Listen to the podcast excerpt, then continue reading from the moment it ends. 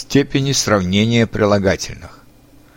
Русские прилагательные, как и в других языках, могут использоваться в сравнительной и превосходной степени. Например, Дунай – длинная река. Волга – длиннее Дуная. Волга – самая длинная река в Европе. Но не все прилагательные имеют степени сравнения. Например, вечерняя газета не может быть более или менее вечерней. Степени сравнения имеют прилагательные, которые обозначают качество предмета, которое может быть в большей или меньшей степени, чем у других предметов. Например, высокий, выше, более высокий, самый высокий, высочайший. Сильный, сильнее, более сильный, самый сильный, сильнейший. Холодный, холоднее, более холодный, самый холодный, холоднейший. Сначала разберем, как образуется сравнительная степень прилагательных. Первый способ, самый простой. Мы, как и во французском языке, добавляем слова «более» или «менее», но не больше и меньше. Более полезная еда,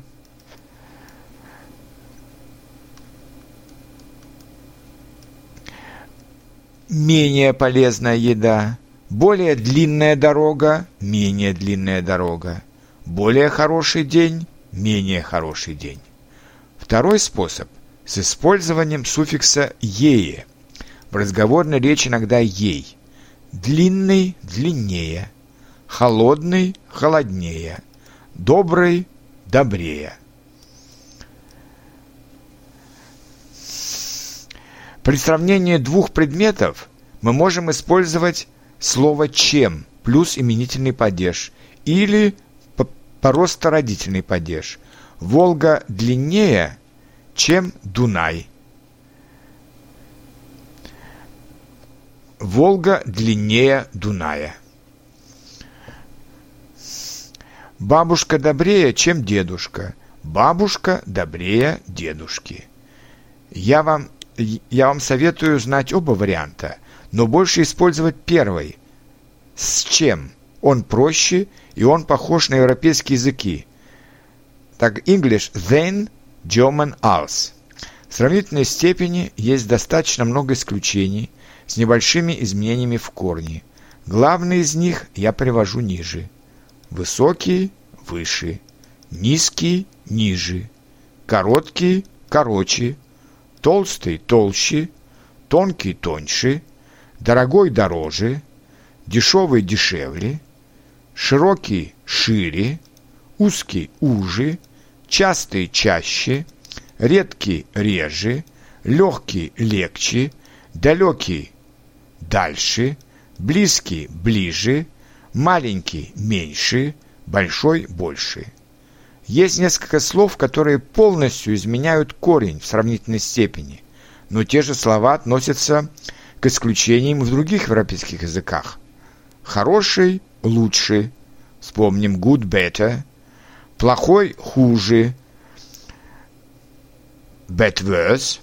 У нас еще будет специальный урок о наречиях, но уже здесь могу сказать, что сравнительная степень прилагательных и наречий совпадает – Большой – много, больше. Маленький – мало, меньше. Частый – часто, чаще. Редкий – редко, реже. Красивый – красиво, красивее и так далее. Превосходная степень прилагательных.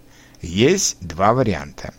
С использованием слов «самый», «самое», «самое», «самые» в зависимости от рода и числа. Петербург – самый красивый город в России. Маша – самая симпатичная девушка в группе. Средиземное море – самое теплое море в Европе.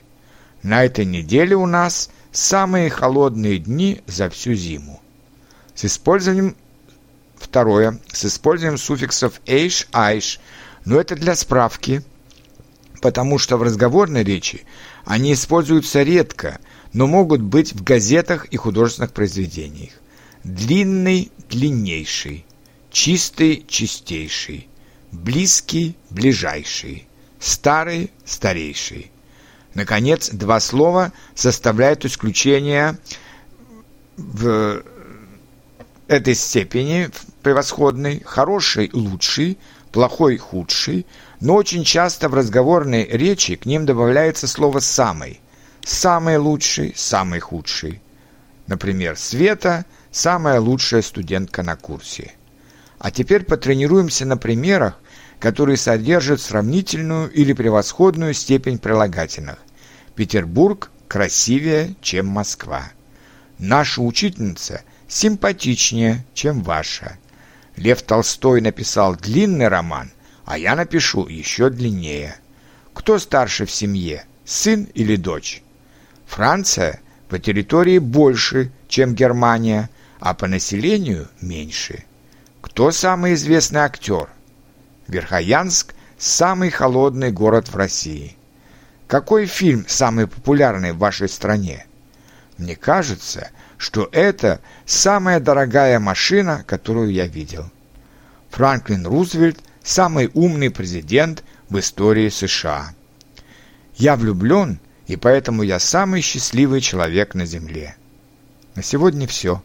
Надеюсь, что теперь вам будет легче понимать и использовать сравнительную и превосходную степень прилагательных в русском языке.